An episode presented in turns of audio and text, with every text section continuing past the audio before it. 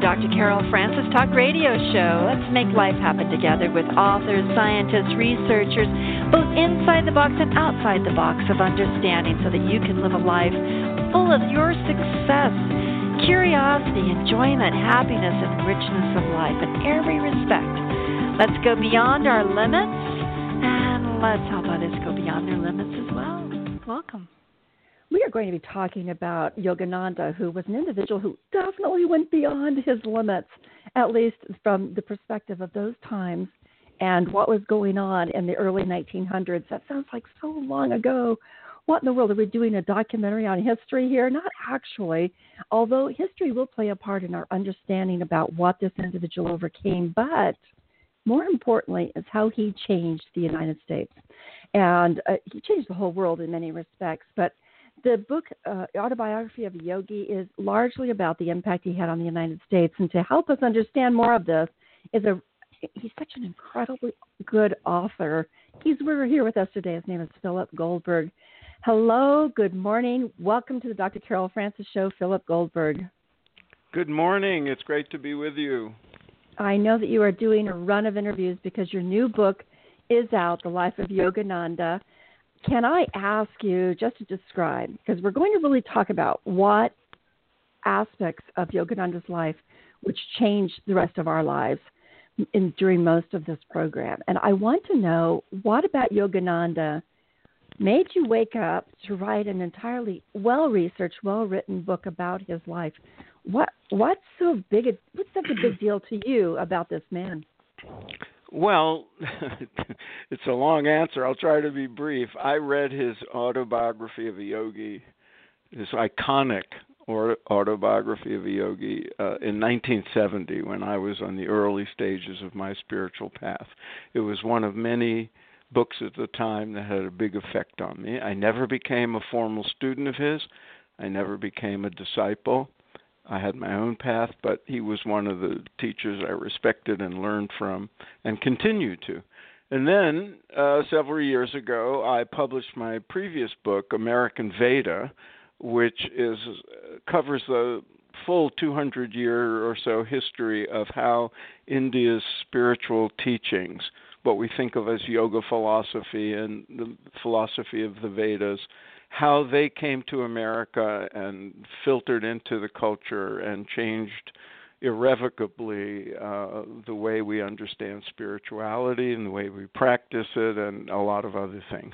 In that context, I saw how uh, what a towering figure Yogananda had been and continues to be, and you know a vital and terribly important piece of that uh, long fabric that was woven in this India to U.S. story.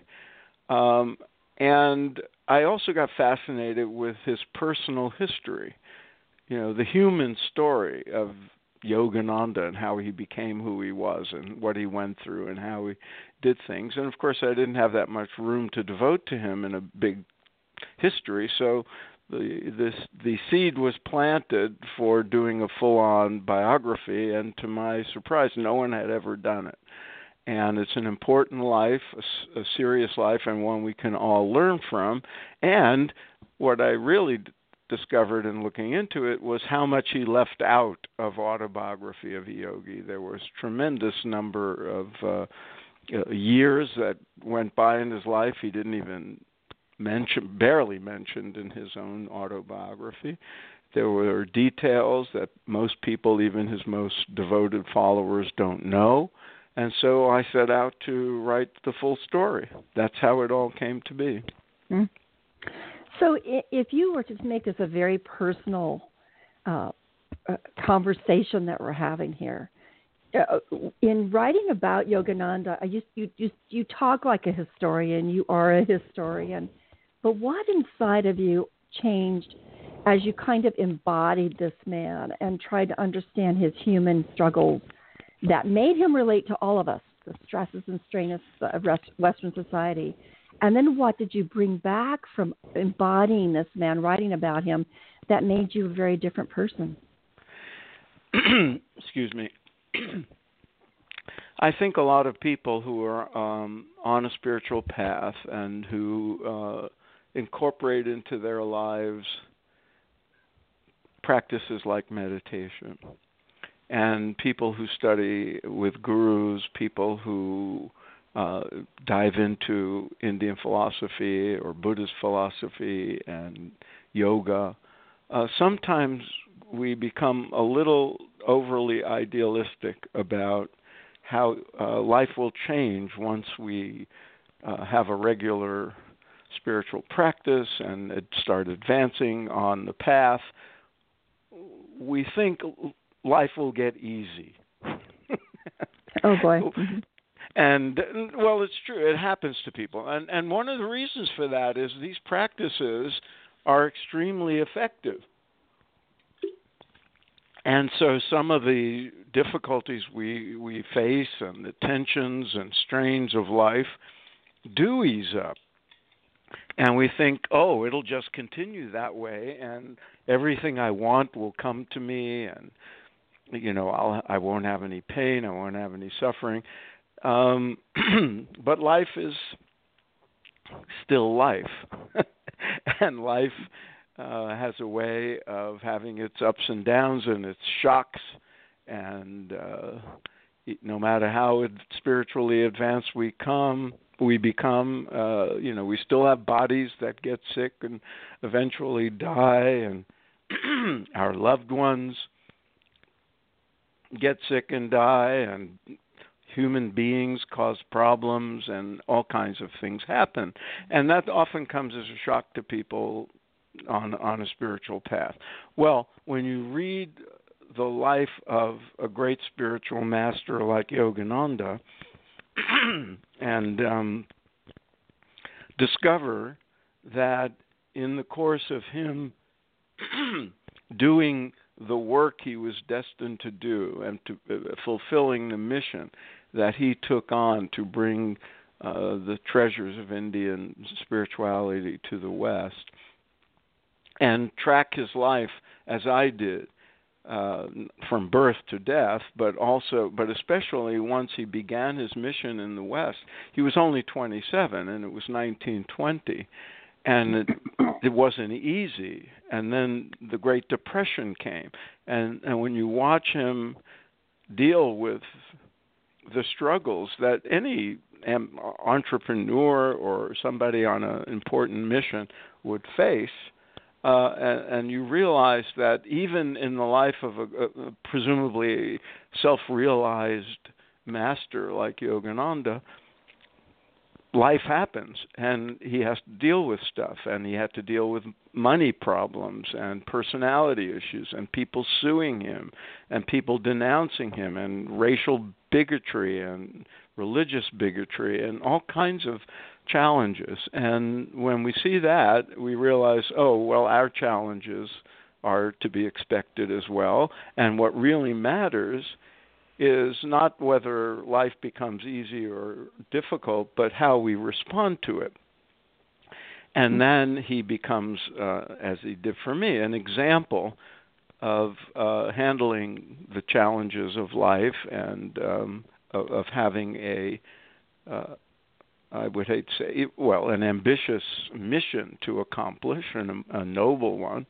Um, and dealing with those things with grace and um, dignity. Uh, it's an, it was a good example to uncover, and um, uh, we should all be very grateful that uh, Yogananda was one of the rare uh, spiritual leaders who wrote about his personal life, and um, I was lucky enough to have access to uh, documents and evidence of things that happened that he never did speak about or write about, but were part of his life. And so all that goes to say that he's a good example, a fine example of a kind of spiritual role model because he he wasn't just um, some saint living in seclusion. Uh, he was a, a man in the world and worked hard and had to overcome a lot and at the same time nurture and cultivate his inner life his spiritual experience um, which was always his, his highest priority, as it should be for all of us. Hmm. Does that make sense? Oh, it totally does. I learned a lot about you and your answer. Let me tell you what I've learned about you. well, good. Uh, yeah, well, you know, we what? always reveal when we. Well, what I've learned about you in the last few minutes is that there's a very large part of you, very practical, and that feels really good and some people to highly spiritual individuals have, uh, have the capacity to be very spiritual and at the same time deal with life on life's term on a practical level. And that was such a well described uh, experience I had while I re- was reading your books was the sustaining. I must maintain my dignity, my composure, and my connection to the divine while I'm facing a myriad of complications, all the way from politics to personal conflicts to lies and yellow journalism and to racism and financial complications, et cetera, et cetera. I mean, he had this internal guide, and you're saying that internal guide was also helpful to you because it lets you know your struggles are par for the course. yes, and I've I've got well, I you know I've been on a spiritual path for half a century essentially, and I I've learned that lesson over and over again. especially right. in the early days because I'm I'm in the world and I enjoy life and I you know I have relationships and I had a career and I have to deal with money and all that stuff. And sometimes you think oh I'm a spiritual person it should be easier. But then you always have to remember it's not the outer circumstances it's the inner response and the inner connection to the divine, as you said, that that really is where your satisfaction and your your uh, where you husband your resources for dealing with life. Um, and and that's a lesson many of us have to learn repeatedly. I didn't learn it for the first time reading Yogananda or re, yeah, researching him and writing about his book, uh, his life, but um, it reinforced that notion, and you you come to say, well, his life was harder than I realized it was, mm-hmm. uh, and he had to overcome challenges, and he was, and it, one of the interesting things is he's different from most of us in that he was a swami. He had taken monastic vows.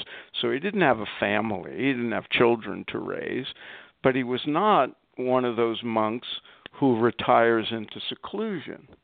He was, however, tempted to do that many times because that was his original vision for his life was to be a, a renunciate, living a quiet life in communion with God, um, in you know the, in the traditional Indian ways of living in an ashram or even wandering the banks of the Ganges or living in the Himalayas in a cave. Uh, but he was given this mission to be a public figure, and there were times when it was so challenging and the things he had to deal with were so ridiculous uh, that he expressed the wish to give it up and go back to India and be a simple monk, but he never did and people on a spiritual path have their equivalent of that temptation. It's like, oh, I'm just going to quit my job. It's too much of a hassle. Uh, as soon as my kids grow up, I'm out of here. I'm going to go, you know, live in an ashram in Rishikesh or something. And you know, yet the pull of being in the world often uh, is, you know, just our karma, so to speak and we have to deal with it. And Yogananda then becomes a role model for integrating a spiritual life with life in the world with real consequences. So let's carry that theme a little bit forward, Philip, if it's okay with you. And that is Sure. Oh, wait, I have to do this. I always do this mid sentence. Guess what, guys? I want you to be able to contact this individual. I want you to be able to get his book. PhilipGoldberg.com. See, I wanted to do that mid sentence there the life of a Yogananda. the life of a Yogananda. Okay, we're back to the topic here. You've got to contact us. This book is a really amazingly well written book, much less also really interesting. Uh, but we'll talk more about that in a moment. So let's follow up on that that whole experience of what it is like to follow a path that Yogananda kind of lays out for us in light of anxiety and depression. So we're going to just talk a little Hmm. bit about what you feel his teachings are in terms of the psychological mental health or mental illness of everyday life. I'm, of course, a psychologist. Many people listen to my program because of wanting remedies for life's angst. hmm I personally believe Yogananda dealt with life angst on a very real level. He was a very emotional person. He went down and he went up with the various things that go on in his life and uh, what does how he lived and also what he taught us deal with depression and anxiety from your point of view. All right, let me let me uh, frame that in a larger context. Okay. Um, Yogananda was one of many uh, Indian spiritual masters, gurus, who have uh, influenced us here in America. I now get mailings from my health provider at recommending that I meditate for stress and you know symptoms of anxiety and so forth. Uh, f- 50 years ago, when I started to meditate, you did not have doctors recommending it like that. right. So, and you didn't have psychologists like you or physicians recommending yoga practices, meditation practices, and, and, and the like. This is a result of these technologies, these inner technologies, uh, coming to us from the East and being researched in an empirical way in laboratories and having their efficacy, their value confirmed by science. So now they're part of life. Yogananda was teaching the similar methods, and they all have different specific methods, and his uh, form of Kriya Yoga was what he brought, and he was doing this in the 20s, you know, nearly a century ago, and uh, it was very um, new at the time. It, and these, you know, methods like meditation and yogic breathing, these were things that were uh, barely understood, barely even considered uh, something worth listening to uh, or listening about, hearing about. And so he was one of the people who gradually made Americans aware of these the practical value of these teachings. And by the time he wrote Autobiography of a Yogi in in 1946, and by the time he died in 52, he had brought these teachings into the mainstream more. And then in the late 60s, with teachers like Maharishi Mahesh Yogi and Swami Muktananda and all the others that exploded on the scene, the scientific research got done, and now these are mainstream practices. And they're very quite effective for dealing with uh, symptoms of anxiety or depression. Not that uh, they're uh, panaceas or cure-alls, but they're effective in the toolbox of modern mental and physical health, as I'm sure you would agree. And Yep. so, and so he was one of those teachers who introduced what has become an extremely valuable resource. And nowadays, you know, finding access to these methods and all the variations of them is quite an easy thing. Mhm. Um, you don't have to wait for a Indian guru to come to your neighborhood. You can, you know, find access to these teachings in in uh, many many different ways, and these methods are quite valuable. People like me discovered them in the '60s and uh, integrated them into our lives and found them to be of extremely great value. So I am one of those people who ended up teaching them and writing about meditation and writing about yoga and all the history of it and everything else. Um, and people like psychologists and doctors have come to recommend them. So, in that context, Yogananda is a giant of you know this uh, transmission of important practical, spiritual, and uh, mental and physical methods into American life. In addition, because his life was his real life, so to speak, his human life was more transparent than that of many of uh, renunciate gurus and swamis. We can look at his life as an example of dealing with the stresses and strains of life with um, an emphasis on combating them from within and cultivating an inner state of calm and peace and connection to spirit or whatever however one defines the sacred dimension of life that enables us to cope and deal with these uh, circumstances of life and the triggers that uh, make us anxious or bring us down in a, more evolved and more effective way.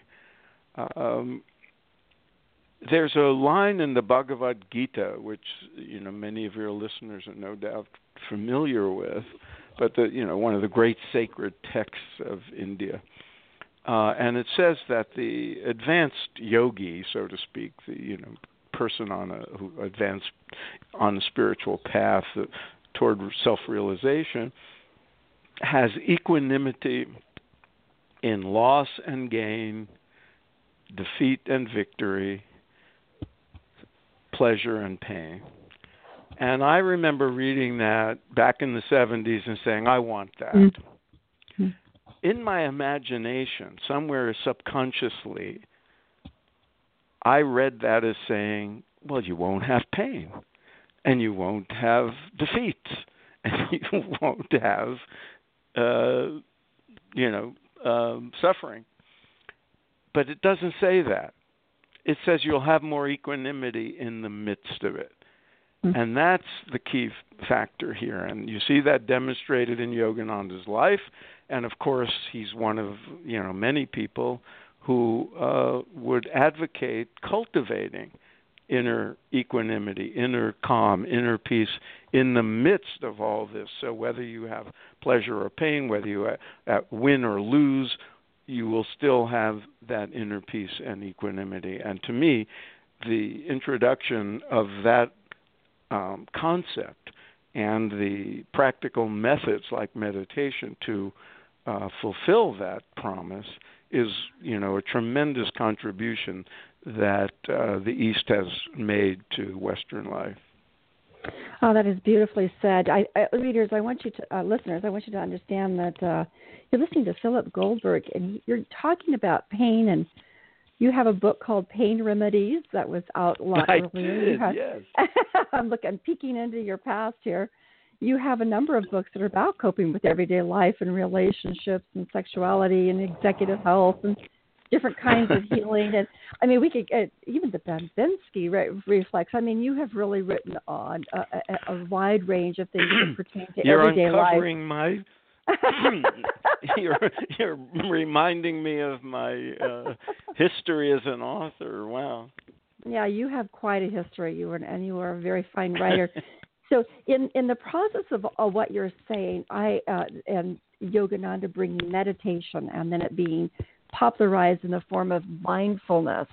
Uh, Daniel, mm. I remember when Daniel Siegel got on the the stage decades ago and said, "Oh, I have this new methodology called mindfulness, and here's the science behind it, and so forth and mm-hmm. so on." And he became the amazing guru, and everybody was coming to listen to him. And I'm thinking to myself, thinking to myself, having by that time already a meditation and spiritual practice, much like yourself, and and saying to myself, uh, folks, this this is kind of Hinduism here, and well, uh, you know that's. Uh, go ahead.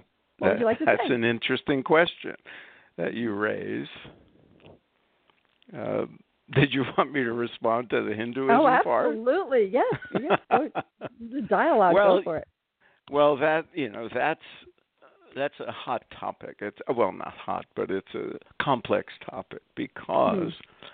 Mm-hmm. Um, Well, for one thing, the term Hinduism is a Western term that was imposed by the British Empire on what is really a hugely diverse and varied uh, landscape of spiritual practices and orientations throughout the the whole subcontinent of India.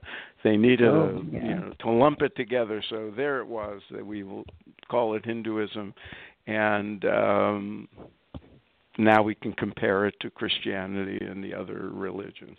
Um, but it's kind of a misleading thing uh, because, yes, in our terms, the teachers who came to the West and uh, were Hindus. They were most of them, you know, Hindu monks, um, and the uh, the the great texts of yoga philosophy and Ved, what's called Vedanta philosophy, the Upanishads, the Bhagavad Gita, we think of them as uh, sort of sacred Hindu texts, and you know the Gita is often called the Hindu Bible. But another way of looking all that is that um, yes, you can look at all this in religious terms, spiritual terms, but you can also look at the core teachings that come to us from this ancient Indian tradition as a science of the mind or a science of consciousness. And the methods like yoga and meditation um, as the practical application of these insights that came to us from uh, highly perceptive people back hundreds or thousands of years ago like our own scientists have given us brilliant insights and then technologies that make our lives better. Well, in India, the specialty was the inner life and the perception of what uh, what our minds are, and uh, consciousness are, and how to uh, develop methods like meditation and yoga to cultivate higher states of being from within. So you could look at it scientifically, and I, I say all that because in the whole history of teachers like Yogananda coming here, and you see this played out in, in my book, uh, in the story of his life. Um, there were those. There were always people who would resist these foreigners, these people, these heathen, teaching false religion from you know Hinduism, uh, and other people who would, uh, instead of denouncing them and, and all that, as um, some people did, were open to the ideas they brought and wanted to hear more and wanted to test it out. And none of them, not Yogananda, not any of them, ever said, I'm teaching you Hinduism and I recommend that you convert or give up your own religion. It was never done. They always said, I am here to, to bring this uh, ancient wisdom from my country. Uh, you can look at it as an offering and test it out in your own life, see if these ideas make sense, see if these methods do improve your life. If you're a religious person, take them on in the name of your religion as something that might deepen your connection to the to God as you understand that. You can be a better Christian, you can be a better Jew, you can be a better Muslim. You don't have to be a Hindu. That's my path. That's my history.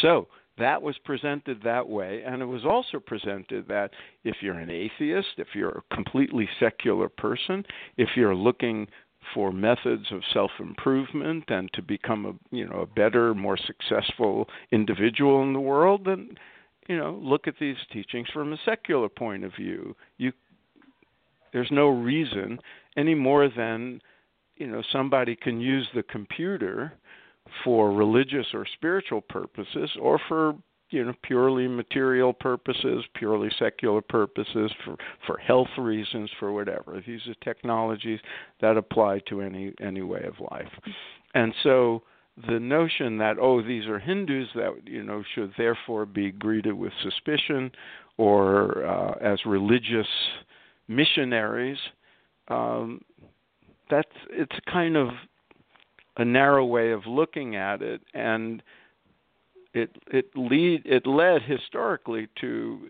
uh, opposition to teachers like Yogananda. I mean, he, you know, he had to deal with a lot of not only religious narrow-mindedness and bigotry, uh, you know, especially in the 20s and 30s, but also racial bigotry. Don't forget, he was a dark-skinned man. Mm-hmm.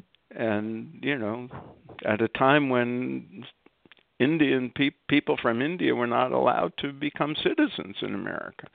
So, uh, well, anyway, I, am getting slightly off the topic you raised, but I think you you understand where I'm going with that. Yeah, it, it's it's it's beautifully said that uh, Yogananda brought so much to us. He brought meditation uh, on many levels. He he may have followed in the footsteps of many, but he popularized it at a time when it just really took hold. He popularized yoga. He mm-hmm. popularized mm-hmm. spirit, spirituality in the context of one's personal life, not in the context of one's beliefs. He he popularized the use of yoga for stress and depression and lowering anxiety, but he also popularized the sense of having a, a personal dedication to integrity as opposed to the uh, ooh, the kind of health impairing lifestyles of lacking integrity. He was the one mm-hmm. that kind of popularized karma and the everyday consciousness of what you do comes back to bite you or yes, to love but, you. Yes, and he he was in fact as you've put it following in the footsteps of others but very few back when he came. He really um many many others the gurus we became familiar with in the 60s and 70s and even now they're following in his footsteps because he was more right. of a pioneer back in the 20s and 30s when there were very few emissaries from India he he followed in the footsteps you could say of a, of a great illustrious Swami Vivekananda who had come in the 1890s and whose lineage was represented uh, in the early part of the 20th century by swamis who were sent here to run uh, the centers, uh, but they they had a much lower profile than when Yogananda started touring in the 20s and into the 30s. Um, he he was filling big lecture halls. I mean, he first started in, in Boston in the early in the 1920, and he was, you know, just hustling to to speak to you know 10 people in someone's living room. But within a few years, uh, in the same city, he was filling Symphony Hall, you know, and he filled Town Hall in New York, and then later Carnegie Hall and the L.A. Philharmonic, you know, which seats 3,000 people.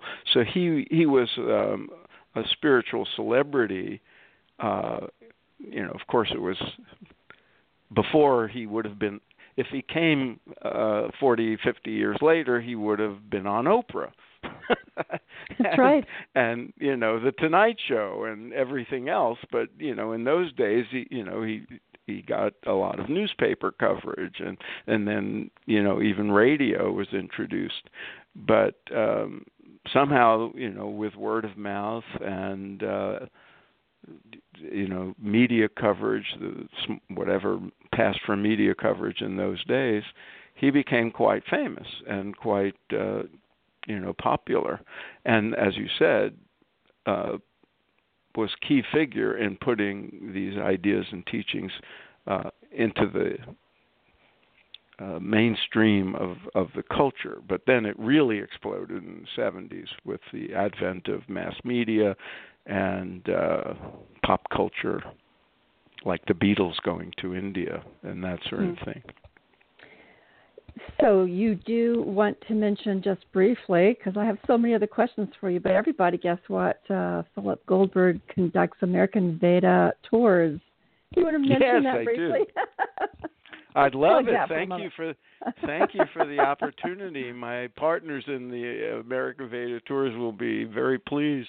Oh, uh, yeah, when after American Veda, uh, book, my book came out, uh, we had the idea to take people on tours to India, uh, where the theme would be to visit not just the usual landmarks and sacred places of India, but um, especially the places associated with the various gurus who became very famous. Uh, and so we have one coming up in September. Um, it's a three week tour, and we're taking people, uh, it'll be in three different sections of approximately a week each, and they can. And one of the features, in fact, because of my book on Yogananda just coming out, is to visit the places that helped shape him into the person who became the famous Yogananda. So we'll be going to places where he spent his teenage years and his childhood. We'll be meditating in the very room he did, you know, things like that. Mm-hmm. Um, and but other parts of the tour will also be uh, illuminating and effective, and they can find out more about it on my website. Thanks for mentioning it. Oh, absolutely. That's philipgoldberg.com, and I have that linked on the face of this show. So, Philip, I have so many other questions I need to ask you. I want to ask you. I'm, I'm just seeing this interview, kind of going, "Oh dear, I need like five more hours with you," because your uh, your knowledge of Yogananda goes to the pragmatics of his everyday life. But I have to tell you that reading a biography of a yogi um, actually just so metamorphized my life, my spiritual walk, and I also included him in every almost every book I've ever written. I make reference to him. Oh, interesting. Yeah, he's, yeah, he's very he's very pivotal to my understanding of the way we live life. And one of the things that saddened me as I read your book is that he became so immersed in the everyday machinations of promoting his idea and doing his speaking and so forth and so on that we don't see the references in your book to the manifestation of miracles that mm. that took place between the time he wrote his book and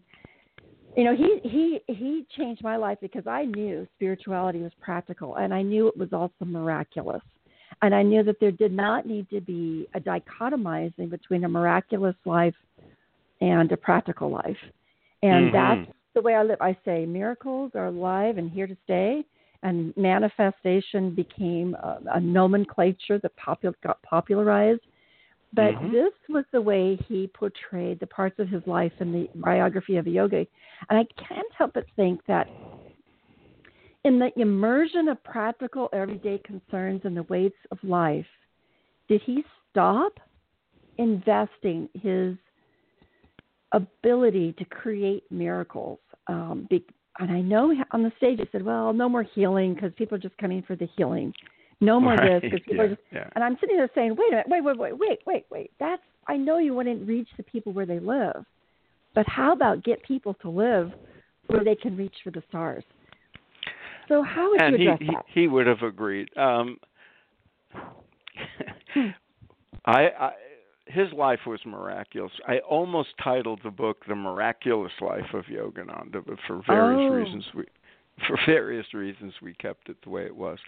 In my experience, people there are two kinds of people who love his autobiography of a yogi, because that book, autobiography of yogi, is so filled with these miracles and wonders, these incredible yogis doing you know not just manifesting you know things in everyday life you know of practical nature but levitating and you know appearing in two places at once and you know all these things that we would think of uh, that many people read about in his book and say, "Oh, he's lying," or "He was just he was deceived." These things don't happen.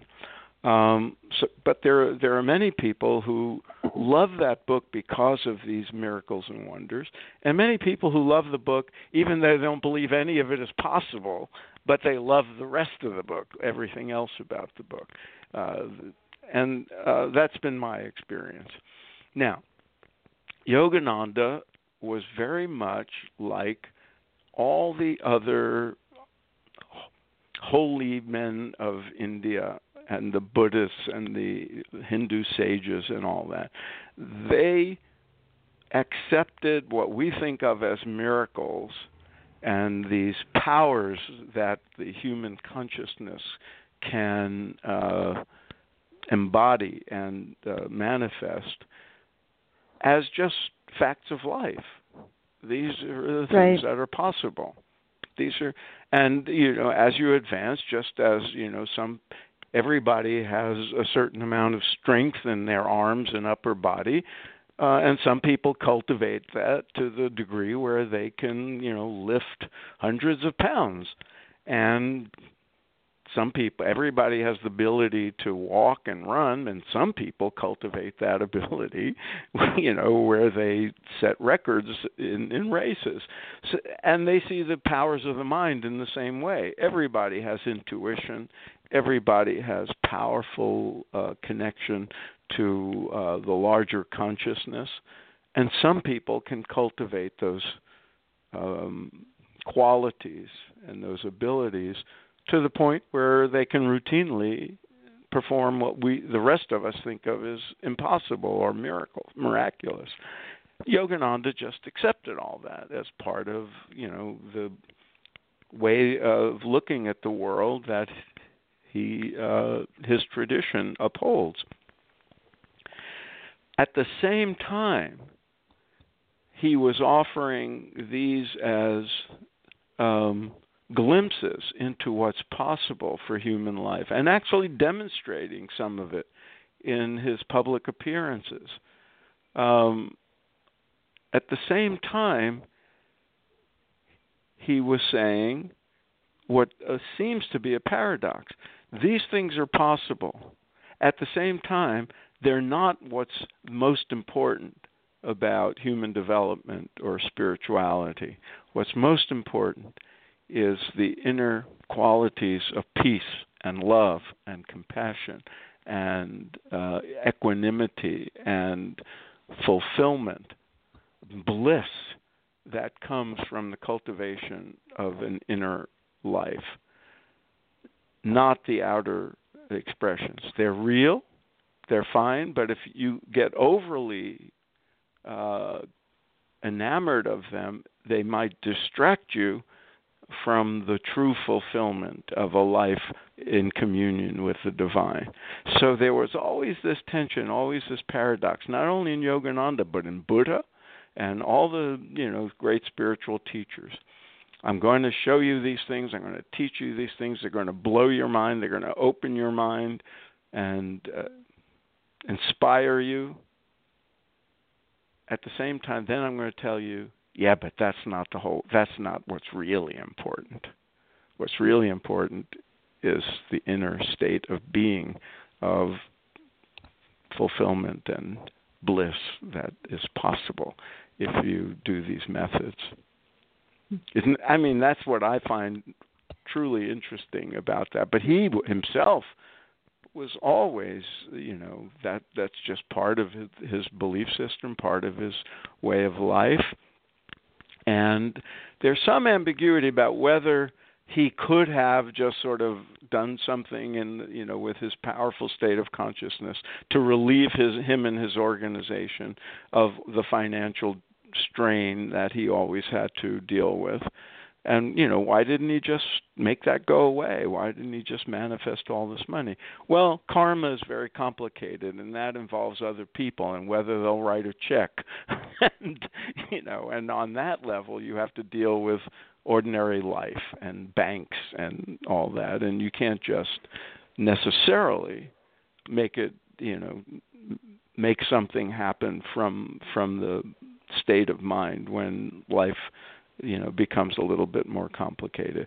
At the same time, what's really interesting is he had all these concerns and it didn't seem like he could do something, you know, on some cosmic level to, you know, alleviate concerns about money or lawsuits or anything. At the same time, he came through pretty well.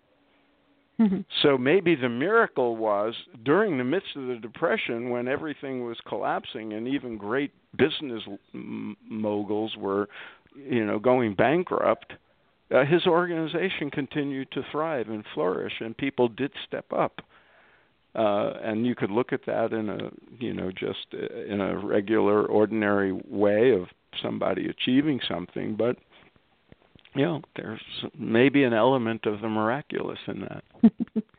I actually would love to have uh, read his biography uh, from all the history you brought together from the collection of miracles that he actually maybe diluted. Maybe it got diluted by the observers. Maybe it got diluted by the, the context of how fast they had to manifest huge sums of money. I mean, twenty-seven thousand dollars in one case. Someone just writes a check for, and it's. I know. Isn't that incredible? well, that and what does that translate into? About three hundred and fifty thousand dollars. I, I forget. Time? I did the translation yes. into contemporary uh, numbers in the book, mm-hmm. but I forget what it was. But you're right. I mean, somebody writing a check for twenty-seven thousand dollars in the 1920s. In a moment. That's yeah. Mm-hmm. Yeah. Well, mm-hmm. I mean, and yeah. that story is one of those stories. You know, they were facing some really serious financial difficulties, and somebody mm-hmm. he barely knew, just somebody was inspired by his teaching, said, "I'd like to contribute to your work," and she gave him. She wrote a check and put it in an envelope, and he thought he would go back to his hotel room and it would be for a hundred dollars or something, and it was for thousands of dollars, which translates in our day. I don't. Do you remember what I said? Uh, it, I think it was like three hundred thousand plus. I thought it was three hundred and fifty thousand. Close to, close enough. Yeah, close enough, right? That's, that's a, huge. That's a that's pretty huge. big yeah. check. Yeah, that's huge. So, so, so I want to follow this up because one of the things that Yogananda did say is that I give you, and you bring this up in one of your chapters. I give you this uh, this ex- explanation of living in the connection with the divine and the divine inside of you, and I give you this connection and I want you to go off and I want you to experiment with it. And in the process of experimenting with it, you'll prove it to yourself. I don't tell you to believe me. I want you to go out and try these techniques and find yes. these wondrous things happening. And then hidden within the jacket of saying, oh, you have to be an initiate, it's hidden behind that is the Kriya Yoga methodology that produces tremendous amount of connection to the Kundalini and the prana and the healing and mm-hmm. the powers of this. And I, do, I just I'm I, I feel my feel myself irked at the idea that actually he may have had to water down his message for the populace that was mm. critical. The the the the the, like the Cartesian divide between mind and body, the science empiricism versus spiritual folly, and yeah. having to yeah. water it down into kind of the self help message. A lot of self help, a lot of self help, and I do all my books are self help, so there I am. I fall right into that. But part of it, I know, I know. So part of this is is I find that Yogananda is a, as a person who preaches something that I'm emphatic on, which is your life can be miraculous, and do not erase the power of being able to interface with the divine in a way that supersedes what's physical, interfaces with what's physical, and also allows you to to walk through the tribulations of what's physical in a way that's very elevated. And I feel that that was the essence of his message that got watered down. And I know that he had a lot of people saying, "Oh, you're just watering down our messages." But I just mm-hmm. can't help believe that may have been something that kind of oppressed him because he couldn't manifest this natural inclination of producing miracles and having everybody resonate in this kind of sense of mm-hmm. awe and amazing connection because his his followers were struck the the bright lights the absolute transcendent experiences they had in his presence. It, it that was so essentially his message is that this is these are huge things available to people who are living like ants on this planet.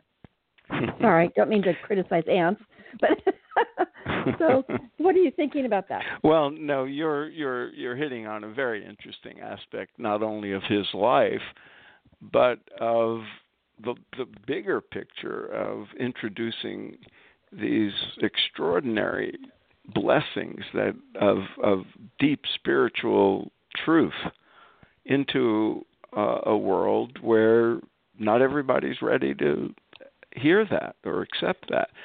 He he was a shining example in that way of what every guru who ever came here and every person like me and others who have absorbed these teachings and want to convey them to others uh, have had to deal with, and that is there's a term in Sanskrit called upaya, maybe some of your listeners have heard it. It means essentially mm-hmm. skillful means. And upaya. upaya, skillful methods, skillful means. And the great teachers had that part of that upaya is being able to convey the essence of their teachings to people of of who are whose capacity to hear and uh, level of awareness you know ranges far in, and wide. And the ability to communicate something of value to them and lift them up wherever they are at whatever level they're ready to hear. So yogananda learned early on that the same thing all the gurus of the 60s eventually learned. You know you can come here and you could talk about miracles. You could talk about you know the the the ecstatic states that are possible to live the the states of fulfillment and joy and love that are way beyond what we're currently living. You can offer that promise. You can talk about union with the divine, which is the promise of yoga and the bliss and joy that comes with it. And people can hear you, and some will say, Yes, I want that, sign me up. And other people are saying, Will this help me in my marriage? Will this, you know, help me work out my career? Will will this improve my backache? you know, and because that's where they are, and the rest seems out of reach, and you know they may not even be able to hear it, and so the teachers learned, as Yogananda did, uh, well, I will reach more people if I show them that these teachings have everyday practical applications for their concerns in life. And that became especially important as the economy took a nosedive in the 1930s. But even in the 60s and 70s, you found that happening. So, you know, some of the teachers like uh, Maharishi Mahesh Yogi, when he was the most famous guru in the world teaching his transcendental meditation, and all the hippies, like the Beatles, were taking it uh, to expand their minds and expand consciousness and, uh, you know, live ecstatic states of joy um, it wasn't long after that that people discovered well these methods can help lower the blood pressure and can help relieve people of stress and that became part of the message too. And it seemed watered down. We're offering all this and you just want to lower your blood pressure? Well yeah that's what people wanted. And so the application of these methods is very broad. And so Yogananda, back even in the 20s, started, you know, saying, well, the, you know, these Kriya Yoga methods, these med- methods of meditation and breath work and all that, yes, they will give you, you know, ecstasy and union with God. But if your concern right now is how to attract a soulmate or how to improve your physical health, that's a good starting point.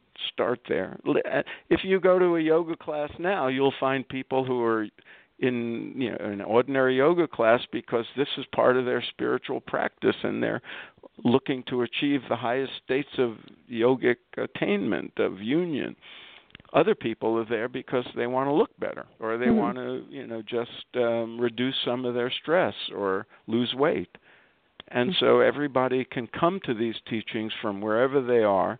And the skillful teachers like Yogananda were able to say, yeah, take it take it on as for these practical purposes, but don't forget there's a lot more. Hmm. Okay, well I guess you got me. So all roads lead to, lead to the divine. all roads lead well, to the know. divine. Uh, I just I live in the uh, constant awareness that the pain that people walk in my office with that I have been helping for 40, 40 plus years, I do constantly have this angst between if I could just share with you all that I know that would liberate yeah. you from what you're going through, You Yeah. would walk out that door, and I'd never see you again. I'd miss you. Right. My, my business would not exist because people would be shifting, but that is not the way it works. It's No, the way it no, and and you you know Mhm. that from your own experience. I But you're do. you're you're a skillful psychologist and a caring human being, so you help them on the level they need the help, and you probably move them gently in the direction of something higher when you can. Right.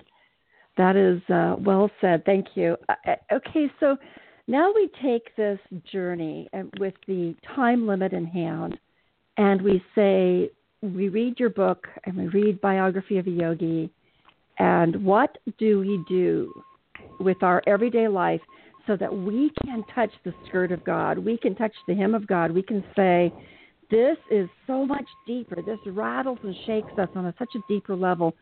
Philip, rattle us and shake us with what you know about Yogananda that few people know. Shake us and say, look at folks. Shake us. Shake my clients. Shake me. here's here's one of the interesting things.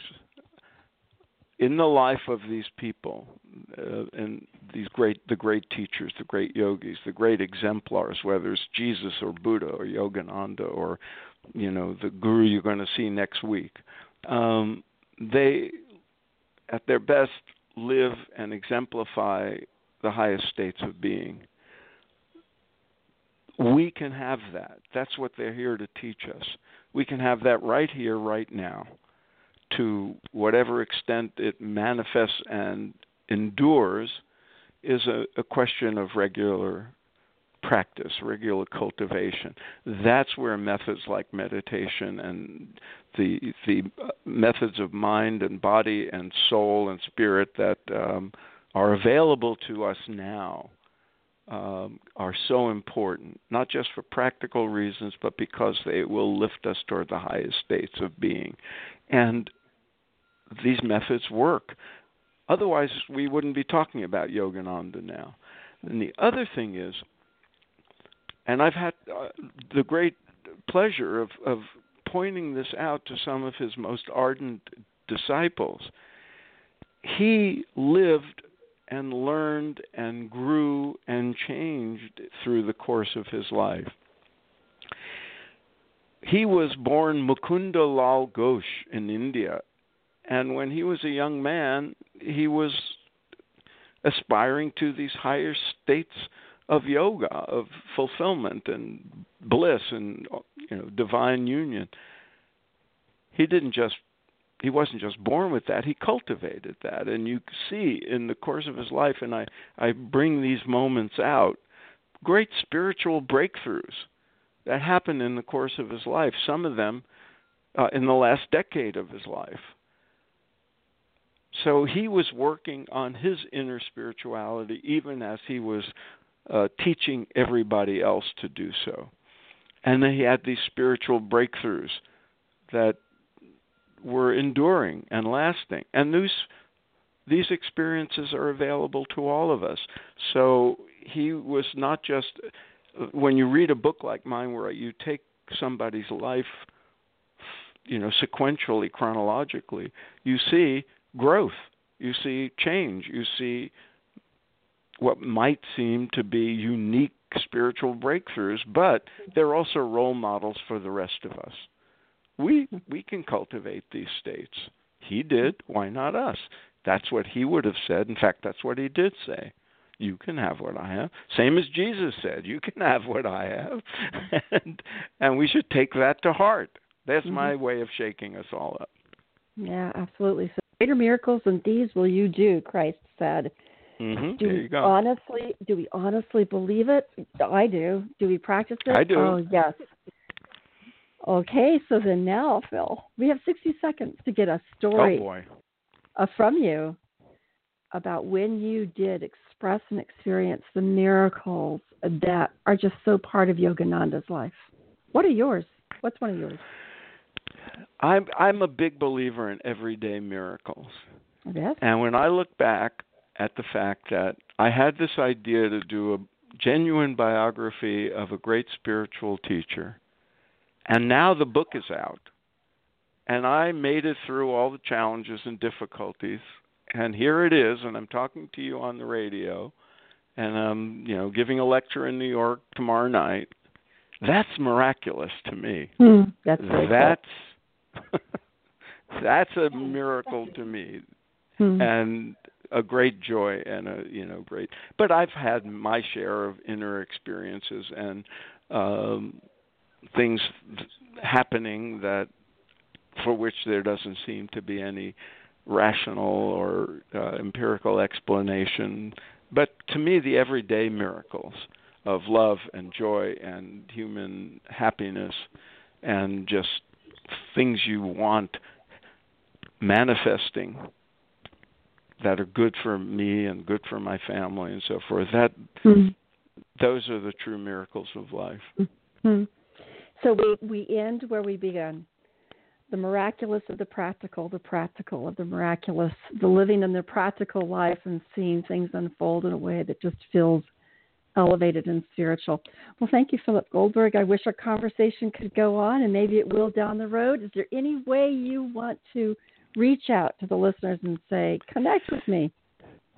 Yes, please, and thank you, Carol. It's been a joyful conversation. Um, okay. My website my website is the best place to begin. Uh, PhilipGoldberg.com. That's Philip with one L.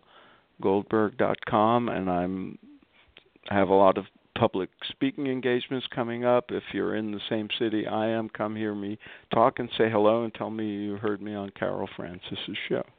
Oh, that would be absolutely. And if you wonderful. want to go to India, take my you know sign up for the tour. But most of all, I want to say connect with me by reading this book, The Life of Yogananda. Oh, absolutely. Thank you, Phil Goldberg. Well, listeners, there you go. That's just a little bit of a smack in your life to say, get on with the miracle of your living way, reach beyond the limits of your boxed in mind. Don't necessarily believe everything that everybody tells you about the struggles when there are miracles to be had and experienced. Right, Phil Goldberg? I agree, Carol. Thank you so much. Cheers. Have a great day. Thanks for joining us. Bye bye, everybody.